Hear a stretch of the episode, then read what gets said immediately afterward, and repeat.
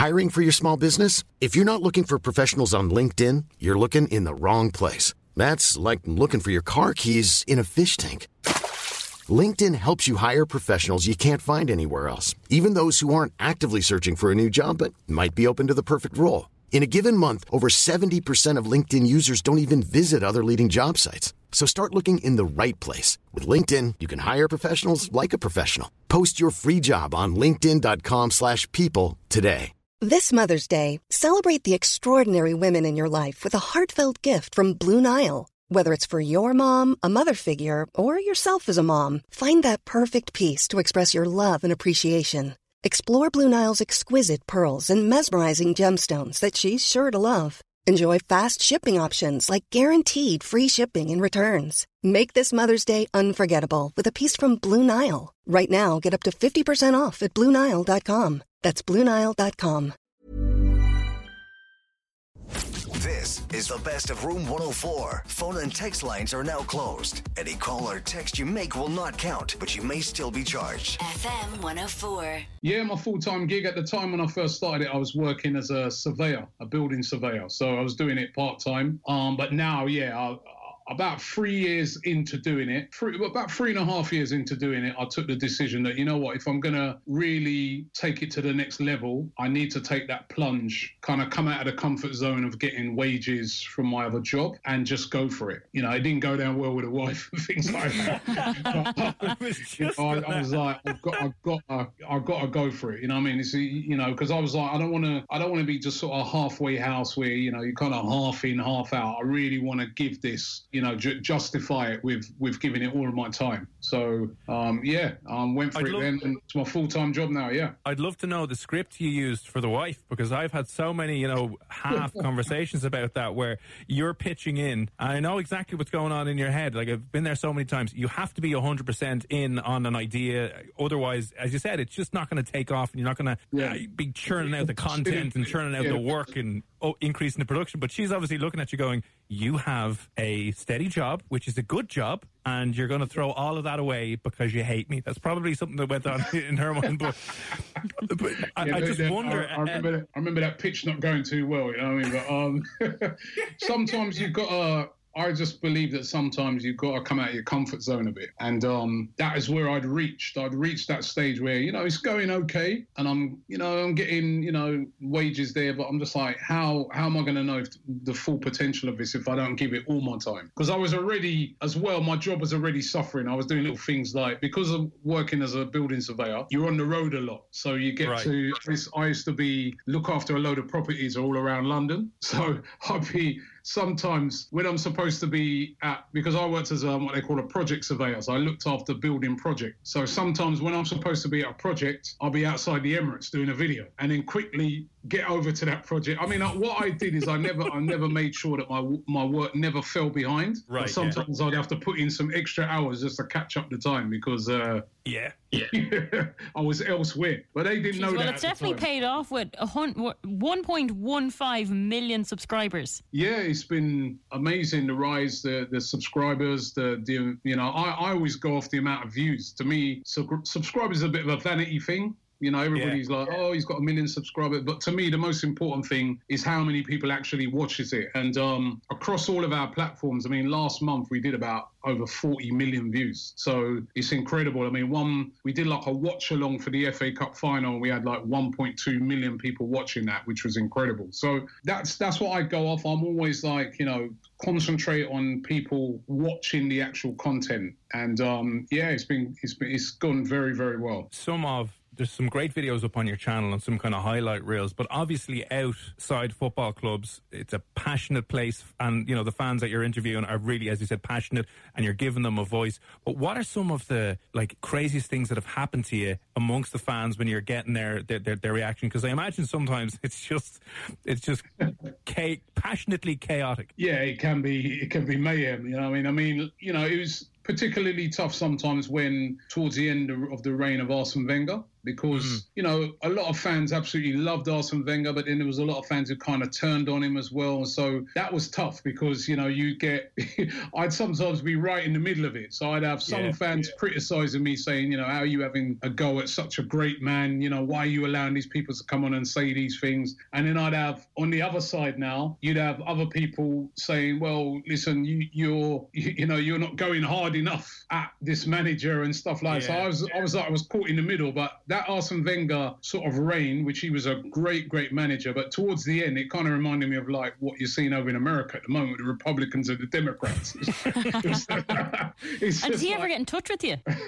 Sorry? Did he ever get in touch with you? Well, Arsene Wenger? No, no, no, never got in contact. Um, I've I've met him before. I met him a couple of times, and um, he was a very nice guy, actually. And I really do admire him, and I think he was a great manager. I do think he did stay on too long in the end, but I still got a lot of respect for him because he, he gave me possibly the greatest times as an Arsenal fan, the Invincibles and the fantastic teams that he put together. It was just that in the end, he stayed on a bit too long. And, you know, we, we're, a, we're a platform where we allow fans to have their honest opinions. And I suppose we we came along, we were very different because we're the first platform to kind of allow that. So yeah. There's some fans, even your own fans, that don't like that. They'll be like, oh, we, we shouldn't have our own opinions out there in public. And I'm like, well, hold on a minute.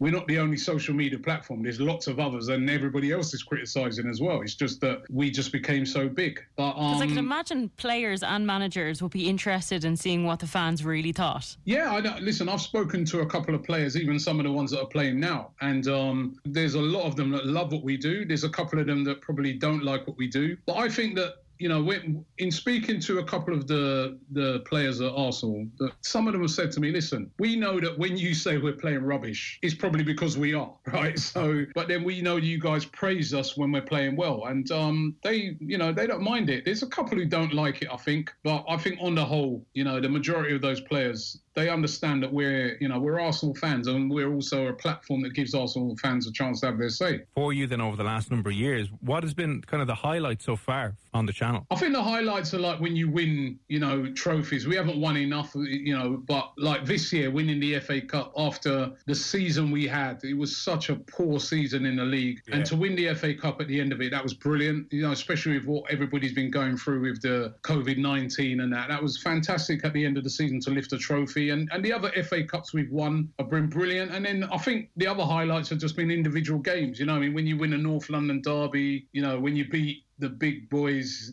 you know, your big rivals, you know, the Man United, your Chelseas and that. Um, those are the highlights. I've, I've had lots of highlights. I mean, you know, I've travelled around the world doing this. I've gone to, like, China and Australia, America, Singapore, you know, Every practically every place in Europe, Russia, you know, it's been brilliant. So all of those are my highlights, you know, I mean, getting to meet so many different fans from all around the world, and not just Arsenal fans, fans of other clubs really respect what we do, you know, I mean, I'll go up and down the country in the Premier League and, you know, you meet the fans of the other clubs and there's loads of banter, but a lot of respect as well. So it's great. And what are your plans then for the next few years? Are you going to expand the channel? Yeah, you know, our plans at the moment is um, we're looking to get a new, because so, where where we sort of have our operations is we've outgrown it a bit, and we want to do more programs and do more content. So we're looking at the moment to put together a package of loads of new programs, plus as well to um, move into a new sort of bigger studio where we can do more content from. Yeah. So yeah, it's more money, well, dip into my pocket, but um, no, it's it's going to be worth it because it's just about year in year out. What I'm trying to do is just like try and take it to the next level, because basically we I started this thing with nothing. It, I, I, as I said, I was just financing it off of my other job. Yeah. I've never taken a loan or anything like that. It's just every time we make, we try and put back money into it to try and enhance it and take it to the next level. So it's all about growth as far as I'm concerned. Uh, no, it's, it's amazing. It, it's it's mad to see that it's gone from pretty much, you know, as you said, a one-man one-man army with a uh, loaned camera, a loaned microphone, to more than a million subscribers on YouTube and across hundreds of uh, loads of different other platforms as well. Almost, just even checking on your YouTube channel, almost a billion views, which is absolutely yeah. insane. But most impressively is that you were able to convince your wife to let you do this and leave a full-time job. So that's the inspiring message that we're left here with this evening, that, listen, if you're going to go and try and convince the missus to, to, to, to you know, pack in the job, you, you better make it work. And thankfully people like uh,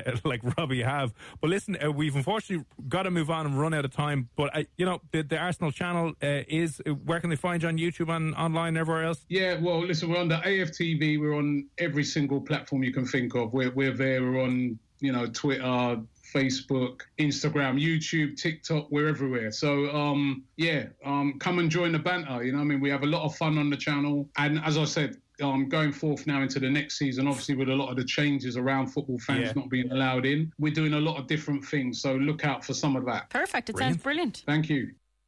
Thanks indeed, Robbie. Uh, appreciate you coming on. On the way next, Control Alt Delete. Can a computer detect whether or not you're going to have a heart attack or have heart disease just by analysing your selfies? That's on the way next here on Room one oh four.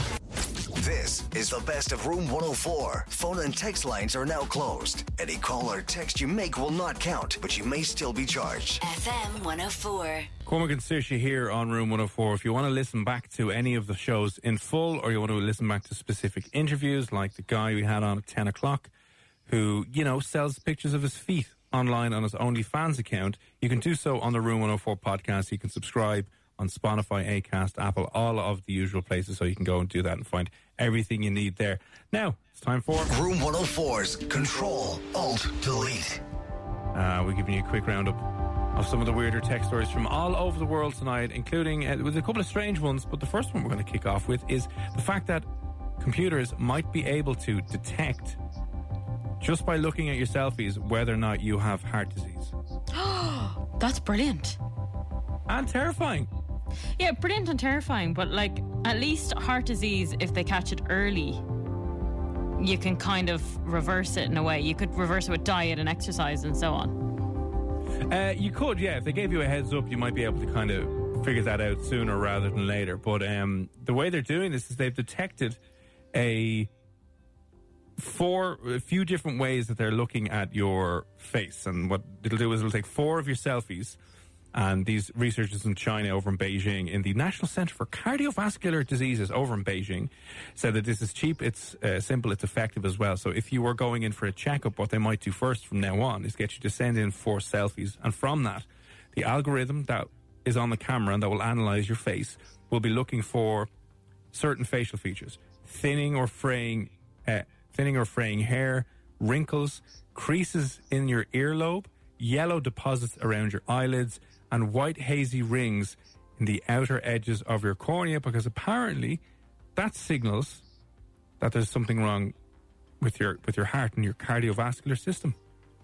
That's fascinating. Yes, but it's brilliant that they can pick that up on a picture. Yeah, you, you know, they don't even need to be there. They're just here look, looking at a few photos, and you know your eyes are in bits, your face is in bits, you're a picture of ill health, and they're like, yeah, you you might you might have a heart attack now in a few days. So well, it's going to save a lot of lives, isn't it? It could do. It definitely could do, and it could yeah. obviously speed up. Like if you had a hospital appointment and you sent back these photos and like this lad's in bits, you know they could speed up your admission and get you in quick and sort you out and figure that out quickly. Yeah, and I think, like, obviously if they're going to start with the kind of heart, surely it's going to advance into other areas in time, you'd hope. You yeah, know, maybe. That they could uh, scan from a picture what your health is like, really. Uh, yeah, you might have to send in some deliberate nudes to the hospital just so they can get a full three sixty degree and see there's no rashes. You just be like, oh, I thought you were a doctor, that's why I sent you a picture of myself. Whoops, my, my apologies, yeah, my bad. Don't do that. Uh, No, don't. But anyway, they scanned, they they, they took uh, one thousand patients, and eighty percent of the time it was, uh, uh, they, they were correct eighty percent of the time in being able to detect heart disease from certain people, and they were training the algorithm, and it, it can do all its fancy machine learning things and be able to know, based on four quick selfies that you take, whether or not you've got heart disease. Well, that's pretty accurate now. eighty percent, I'd be happy enough with that. Like, send your pictures, happy days. Obviously, so are they going to start scanning Instagram and go, uh, sorry, you know, you're going to get a private message like I did earlier on saying, are you a mistress? It's going to be, uh, sorry, um, have you checked your heart lately? You're in bits. You need to go to a doctor but, ASAP. But that's that's the other thing of if it's used commercially. So if you have a private hospital that builds an algorithm that goes and looks at your selfies and then is able to recommend certain treatments. On the one hand, yeah, maybe they'll save your life. On the other hand, it's kind of like, is that too much information about you? Now the computers, just by looking at your face, can tell whether you've got a condition maybe someone doesn't know about it, or, you know, people don't know about, and, and it knows about, and it starts advertising your weird things to you and starts kind of freaking you out that way.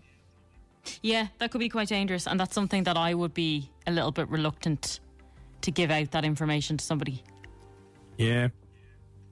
But who knows? That could be down the line, but there you go. Uh, researchers over in China, their National Centre for Cardiovascular Diseases, uh, with a high degree of certainty and a high degree of, uh, uh, you know, accuracy, are able to determine whether or not you have a heart disease just by looking at your face uh, and scanning pictures of your selfies, which is, uh, which is amazing. Uh, TikTok, we've been talking about that a lot. I had to fire um, Saoirse off my TikTok management platform a little bit earlier on because she simply wasn't delivering the goods, unfortunately.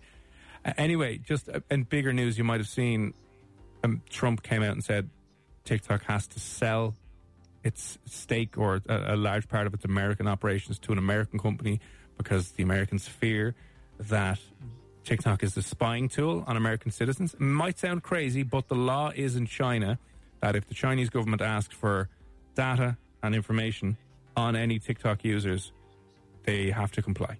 So that's the current law. Now, they've tried to get around it by putting servers in different parts of the world, in different countries, to kind of circumnavigate that. But anyway, America said, and Trump turned around and said they had to sell off a significant part of their American business to an American company to make sure everyone was safe, blah, blah, blah. Now, TikTok has officially sued the White House over that executive order that banned um, transactions with its parent company, ByteDance. So uh, there you go. That's what's happening. A lot of people were afraid, especially a lot of the big TikTok creators and TikTok accounts were afraid that TikTok would be banned and they'd lose all of their new magic internet money that they didn't really have to work for. So uh, they're fighting back now, and Trump has given them to the middle of September, which is very, very soon. So today's August August the twenty-fifth, um, the middle of September, I think they have to sell up to an American company. But they're fighting back now with an old, uh, with an old being sued. So we'll, well see. We'll maybe keep it's you updated a good thing that. that I escaped TikTok when I did, and that you fired me when you did, because maybe well, no, it's no, all no, coming no, no, to no, an no, end. No, no. It might be coming to an end for the Americans, but like that means it'll probably get even bigger for people outside, for people here in Ireland, around Europe, so. Australia, Rush, no. Russian TikTok. That could be a bit of crack. There could be a brand new platform and I could be first on it. And then suddenly I explode. And then who's going to be laughing? Me. To the bank. Good old internet bank. Oh, yeah. Yeah. Just saying. Right, so we'll see how that one plays out. It'll be interesting. Uh, maybe TikTok was just for lockdown and it's going to get, you know, sued out of existence. We don't know. But we'll keep you updated on that. Now, moving on. Um, an A I pilot. An artificially intelligent powered no. pilot. No, I'm not getting on board with this at all. I hate yeah. flying anyway. I am not having a computer robot flying my plane. Well, thankfully this wasn't flying its plane. This was a simulation in which, you know the way they have those training simulator machines for pilots? You can go and get a flight simulator thing where you can sit in the whole simulation. It feels like you're in a plane. It moves as you move the joystick and stuff like that. They use yeah. it for training. Yeah, right. Anyway, they have those over in the uh, U S Defense Forces for training fighter pilots. And it turns out that they built an A I-powered pilot that would take on a real human fighter pilot in this simulation. And the artificially powered, the A I pilot, defeated the human five, five nil in a virtual air-to-air combat in the first of its kind. See, this is the terrifying thing, because you know mm. they're starting off with this and then they're going to go commercial flights, and suddenly the robot decides that it's more intelligent than a human and it crashes the plane. Well, think about it. I would say ninety percent of a flight is done by a computer anyway. Yeah, but there's someone observing it, surely, back at base. Do you know what I mean? It's not just... Well, I know the pilot is there, you know what I mean? Yeah, the pilot's there, but there's someone also watching back at base if anything's going wrong with the computer, and then they can alert the pilot. Or the co-pilot. Uh, yeah, but if it's just... No, I don't think that happens in commercial no, flights. I think it does. I don't it's think not it does. Completely left to tech. You I bang it in autopilot. You bang it in autopilot and their job done. And then, yeah, but who's you know, back, you take it out back of autopilot. Base no, making sure that you're not near another plane and all that no, stuff. No, well, well, there's not really until you come in to land and then there's someone like, obviously giving you directions on where to go, the flight controllers. But like when the plane's flying, there's no one back looking at the... And like, oh, well, how many? Like a thousand planes making sure that they're all good. They're on a particular flight path. They're not flying away from each other. No one's making sure the autopilot's working. That's the computer, the onboard computer's job is to make sure that it's working. No one's, the, no one's the back. The thought of this. The pilot's there meant to make sure everyone is working and there's no issues while they're flying. We just bang it into autopilot. They go for a little nap, have a little hot chocolate, come back and land the plane, and then same all over again.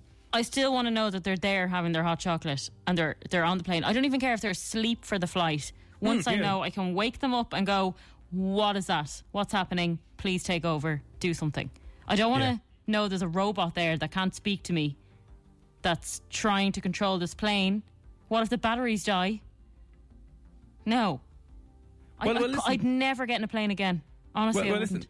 Listen, this isn't a self-flying plane. What they're probably trying to look at is, can they now, in the future, use unmanned fighter jets with A I?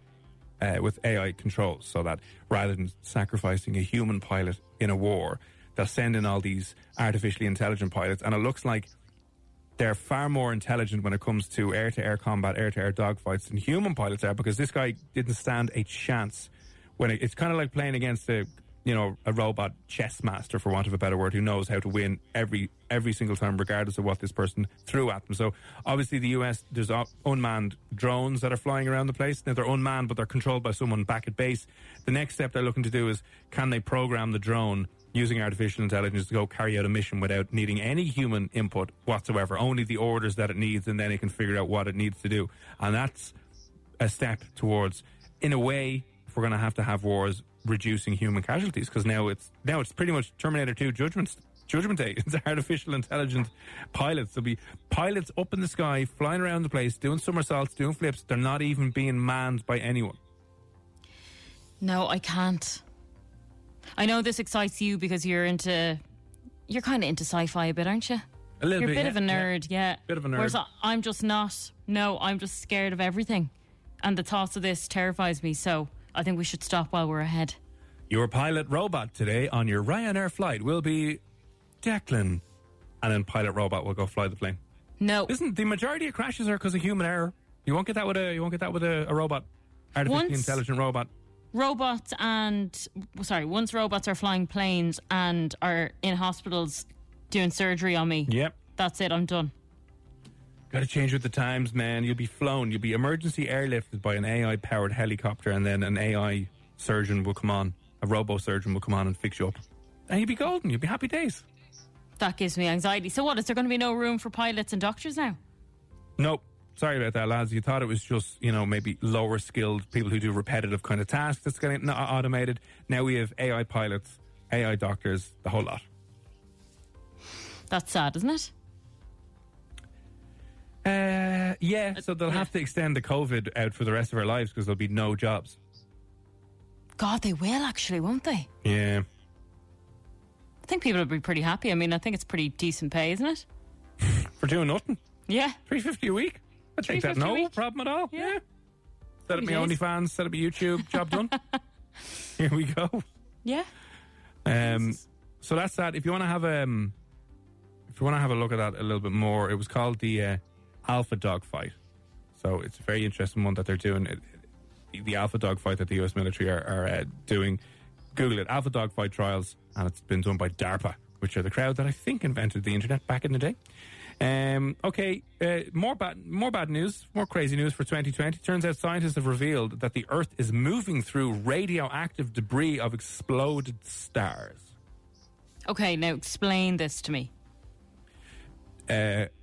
In the universe, stars could explode when they come to the end of their life cycle. They're born out of the dust, and then, like, our star is going to, our sun is going to eventually get really, really big, probably engulf the Earth when it expands, and then it's going to collapse in on itself, and then it will explode. And then that's the death of that star. Turns out that our Earth and all of our planets in our galaxy have been floating through the radioactive debris from a load of exploded stars from years ago. So we're being showered with Uh, a uh, form of um, iron sixty, they called it, which is a type of molecule or a type of radioactive. It's a radioactive element that's all over, all, just bathing in us right now. So we're, we're, the Earth is floating through big clouds of radioactive waste that have been released from stars that died back in the day. So their gas is still hanging around.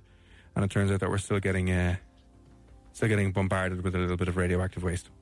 Okay, so is this going to kill us? This has been happening, uh, probably not. This has been happening for the last thirty-three thousand years. So I suppose we've been living with it for long enough. It's just we just suddenly realised that, oh, we had a neighbour or we had a star years ago that blew up, and we're still wading through its uh, space dust, which happens to be radioactive.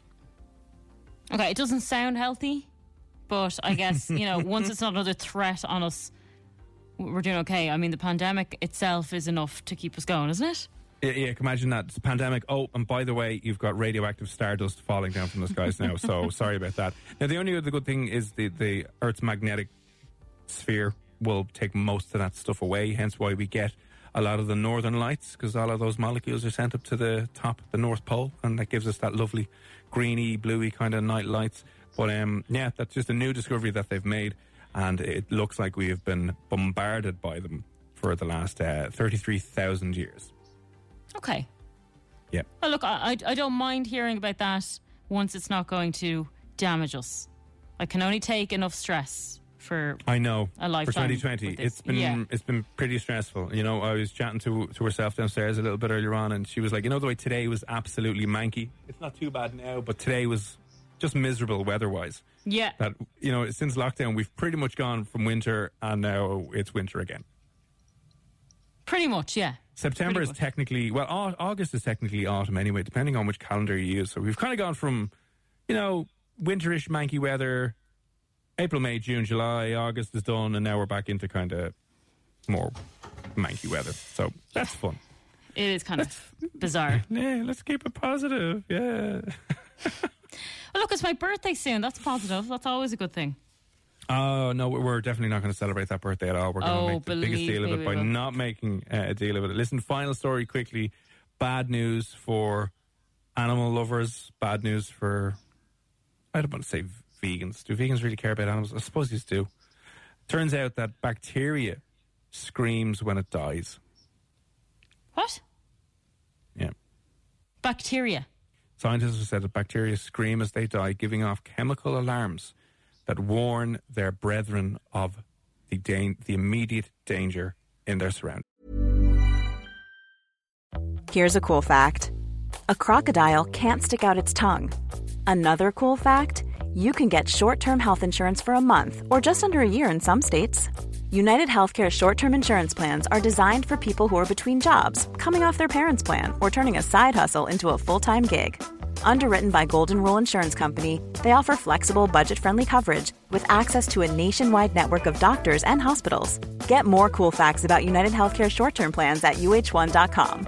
This Mother's Day, celebrate the extraordinary women in your life with a heartfelt gift from Blue Nile. Whether it's for your mom, a mother figure, or yourself as a mom, find that perfect piece to express your love and appreciation. Explore Blue Nile's exquisite pearls and mesmerizing gemstones that she's sure to love. Enjoy fast shipping options like guaranteed free shipping and returns. Make this Mother's Day unforgettable with a piece from Blue Nile. Right now, get up to fifty percent off at Blue Nile dot com. That's Blue Nile dot com. Burrow is a furniture company known for timeless design and thoughtful construction and free shipping, and that extends to their outdoor collection. Their outdoor furniture is built to withstand the elements, featuring rust-proof stainless steel hardware, weather-ready teak, and quick-dry foam cushions. For Memorial Day, get fifteen percent off your Burrow purchase at burrow.com slash ACAST and up to twenty-five percent off outdoor. That's up to twenty-five percent off outdoor furniture at burrow.com slash ACAST.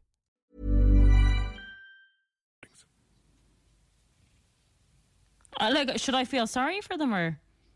Next time you're next time you're putting some hand sanitizer on, right?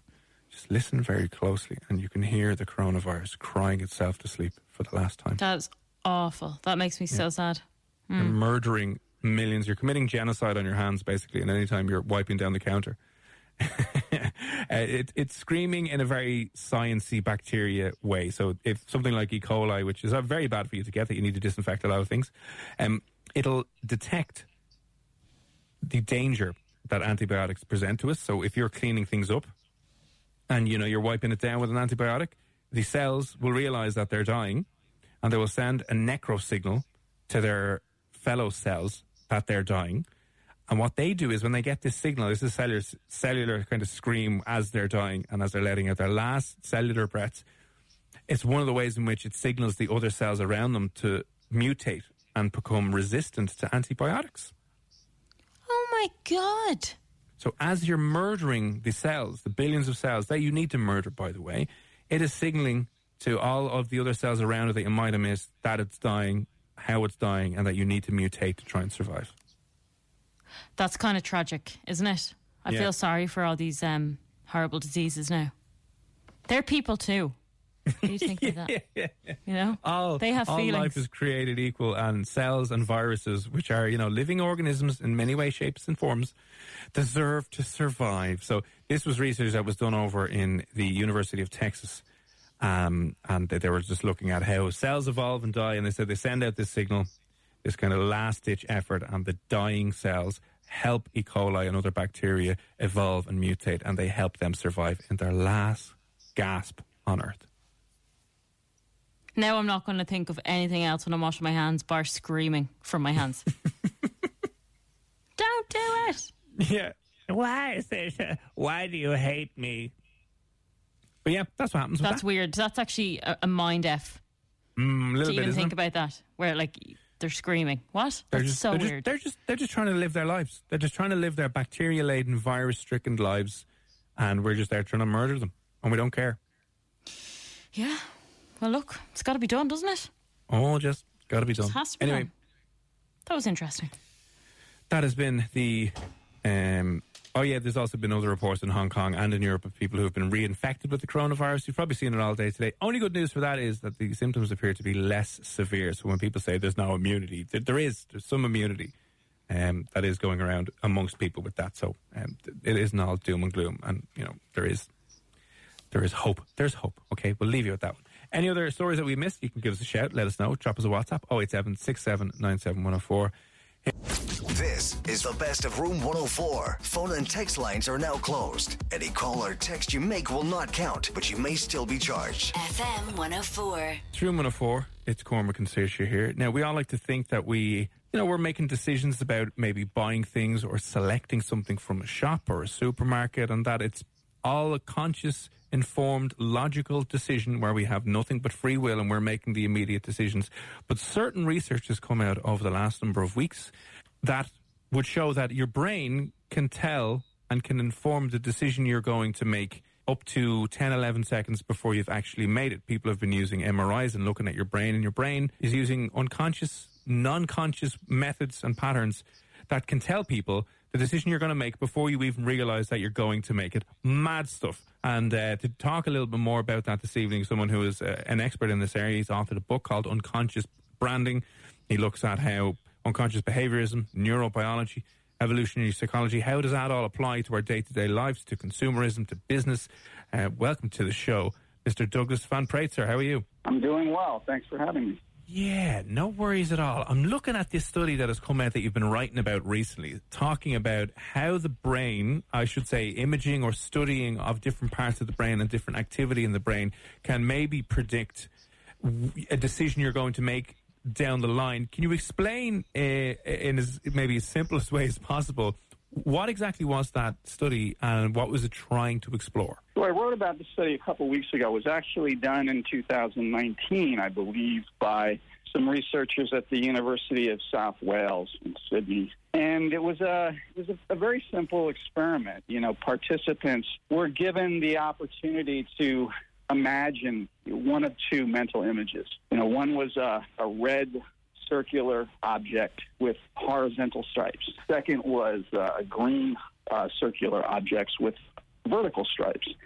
And they were just simply asked to, to choose one to think about. And while they were doing this experiment, they were hooked up to an fMRI machine. So functional magnetic resonance imagery measures blood flow changes, so you can see the activation of the parts of the brain in real time. What the participants found, uh, what the researchers found observing the participants, was they were able to predict the decisions up to eleven seconds in advance. And not only were they able to predict those decisions, they were able to predict the strength of the, the image, you know, that, the vividness in their mind, as corroborated by self-reports. So, uh, you know, it's a very interesting experiment that shows that non-conscious activity actually precedes personal choice, and it begs the question, do we have free will? And are some people more likely to overthink things without realizing it than others? If you think about, you know, some of the implications, people, particularly those who suffer from post-traumatic stress disorder, you know, it's a similar scenario where they don't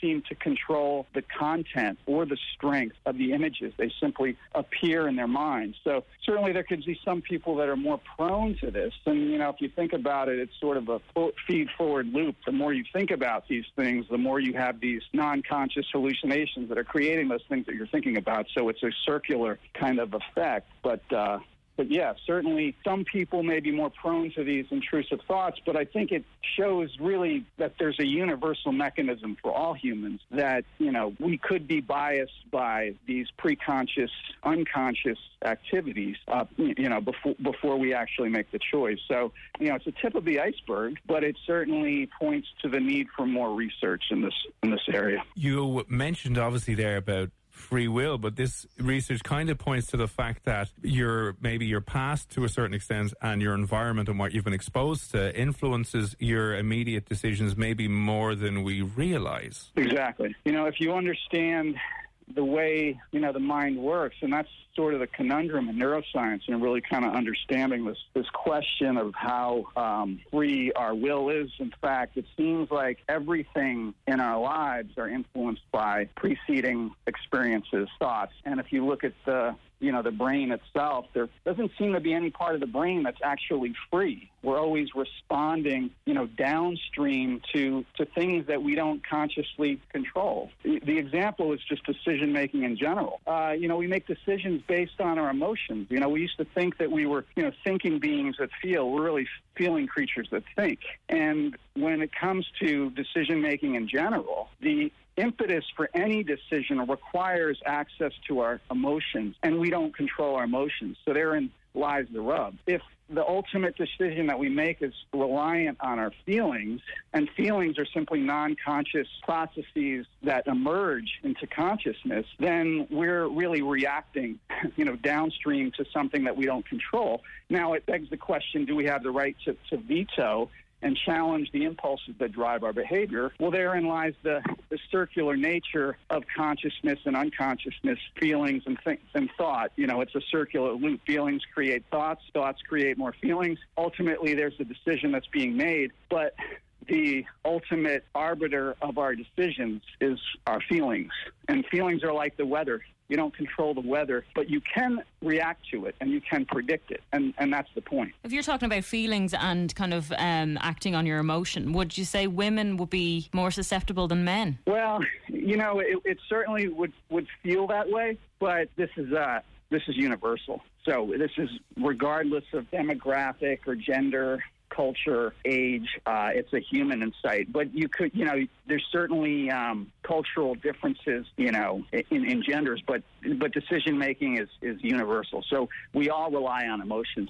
And the thing about emotions are they're not always conscious. So, um, you know, you could be influenced by an emotion that doesn't even reach consciousness, but it's driving your ultimate decision. You know, to, to tell you a, a story uh, from a guy named Joseph Ledoux at New York University. He's a neuroscientist that is at the forefront of understanding emotions. And, you know, you could be out to lunch one day and you're, you know, you're having, you're at an Italian restaurant, you're having a little bit of biscotti and some espresso, and you get into an argument with a friend of yours, and you, you both leave in a huff, and you you're, you're, you vow never to talk to that person again. And while you were sitting at that restaurant, there was a red and white checkered tablecloth, and you had this experience of having an angry argument with your friend. And the very next day, you meet a stranger on the street, and he's got a red and white checkered tie, and you have you develop a gut feeling that, and you're like, what's happening here? You've projected something that you process unconsciously from one environment to another. And, you know, that's the way our minds work. You know, we're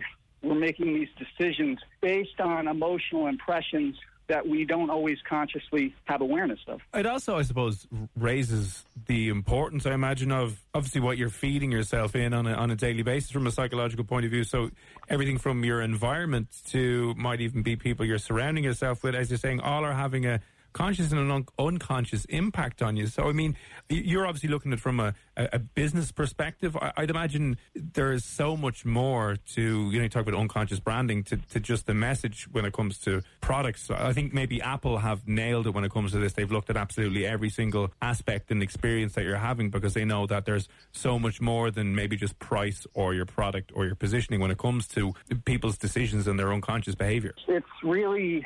comes down to, um, you know, you are the sum, you know, your brand is the sum total of your emotional impressions, both conscious and unconscious. And every time you have an interaction with your brand, whether you remember it or not, it's going to affect how you feel about purchasing that product. And I think Apple has done an amazing job, not only of creating a brand that people like, but creating a product that has, you know, benefited people's lives, you know, b- by ease of use and intuitive design and creating a superior product. So in many cases, one of the best things you could do is build a better mousetrap and improve people's lives, because it's not just about, you know, the ads that you put out there. It's the, the sum total of your experiences, which is why, you know, certain companies like the phone company or the cable company have such negative baggage, because, you know, the sum total of your experience includes a lot of annoying experiences, from not getting your, your channels to your phone calls to, uh, you, you know, um, marketing techniques that, you know, treat loyal customers not as well as new customers, you know. So uh, it, it really is everything that a marketer does, but more importantly, it's, it's it's all these impressions that you have with the brand. And historically, that's been influenced a lot by advertising, but that's changing, especially, you know, with the advent of digital media. To use the example, uh, you know, that I mentioned with the story about, you know, having an argument with your friend. There was a two research, there was a research study done by two universities in Canada and Toronto, and they paired participants with brands they've never seen or experienced in the past, and they paired these brands with images, positive, negative, and neutral, such that they couldn't consciously recollect which ones of these new brands were connected to which images, but they developed a preferences a preference for the ones that they were positively emotionally conditioned. And in subsequent research, they showed these same participants facts to say that you're making the wrong choice. This is an inferior product. And they still chose the one brands that they had been positively emotionally conditioned. And they called it the mm. I like it and I don't know why effect. And, you know, that's what's happening right now in the marketplace, is you're creating the I don't like it and I don't know why effect. If, if you're constantly badgering people with interruptive ads and digital media or experience that foist your message upon people that are an annoyance, and, uh, you know, something that doesn't make their life easier, makes it more difficult, those neurological, somatic, emotional tags are going to be put in their body, and they're going to be rem- remembered at the time that they need to make the purchase. So it is kind of a important point that marketers need to really focus on improving lives now, and not just uh, improving ads. It's, it's actually funny you mention that, because so many ads could be irrelevant and annoying and frustrating that you're like, lads, come on, this can't be working. But uh, we, we must move on. If you're interested in learning more about these unconscious processes that affect our, affect our decisions on a daily basis, do check out Douglas's book, Unconscious Branding: How Neuroscience Can Empower and Inspire Marketing. But listen, uh, Douglas, it's been an absolute pleasure. Thanks a million for giving up your time today, and we will chat to you again soon. My pleasure. Thanks for having me. This is the best of Room one oh four. Phone and text lines are now closed. Any call or text you make will not count, but you may still be charged. F M one oh four. Or. It's Room one oh four. It's Cormac and Saoirse. And let us know, ideally, if you could choose any age to live to. Like, how old would you like to live to on this planet? Obviously, of course, we don't want to be living in covid nineteen lockdown situations for hundreds and hundreds of years. That'd be ridiculous. But the ideal age you would love to live to, let us know, oh eight seven six seven nine seven one oh four, because it turns out that researchers may have found the upper limit when it comes to what age we're actually able to get that as human beings, what the, the body is able to get us to, uh, and why. And joining us now is somebody who conducted that research a little bit, well, recently enough, He is a professor in the Department of Econometrics at Tilburg University. They did a huge amount of data trying to figure out just how old can you expect to get to, or the human body can expect to get to, based on loads of different research. Tell us more about it now, Professor John Einmal. How are you, sir? Uh, I'm fine, thank you. Good evening. So tell us about our lifespan. It has obviously increased in the last kind of ten, fifteen years. I think I have to, to contradict you. The lifespan, or at least the maximum lifespan, has not increased the last thirty years. That's actually the research uh, we did. So there are two things we can uh, consider. So the, the, the, the age at which you die, I call that the lifespan. And the average lifespan of people uh, certainly has increased the last century and also the last uh, thirty years or so. But we are looking at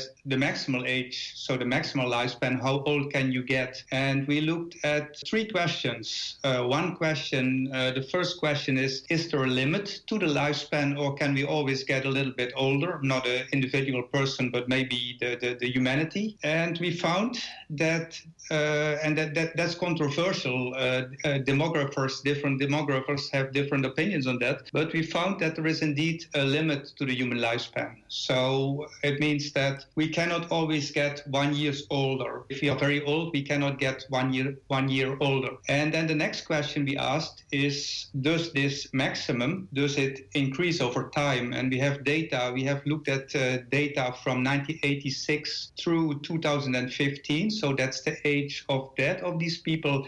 And we found that it uh, it kind of oscillates a little bit up and down, but basically that there is no trend. So the maximum lifespan is not increasing, and it's also not decreasing, of course. And then a final question, that's what people really want to know maybe, and it's the most difficult question, is how, how old can you uh, become then? And what we found there is the average maximum over these thirty years we uh, we looked at is one hundred fifteen point seven for women and one hundred fourteen point one for men. And we can also accommodate people who live up to, say, one hundred twenty-five years. So there is no contradiction with the oldest people on Earth, but we say that you cannot become two hundred fifty or five hundred or one thousand or something like that. Yeah, it would be interesting to even to be alive two hundred or two hundred fifty years. So I, I, do you think then we, we've pretty much reached the upper limit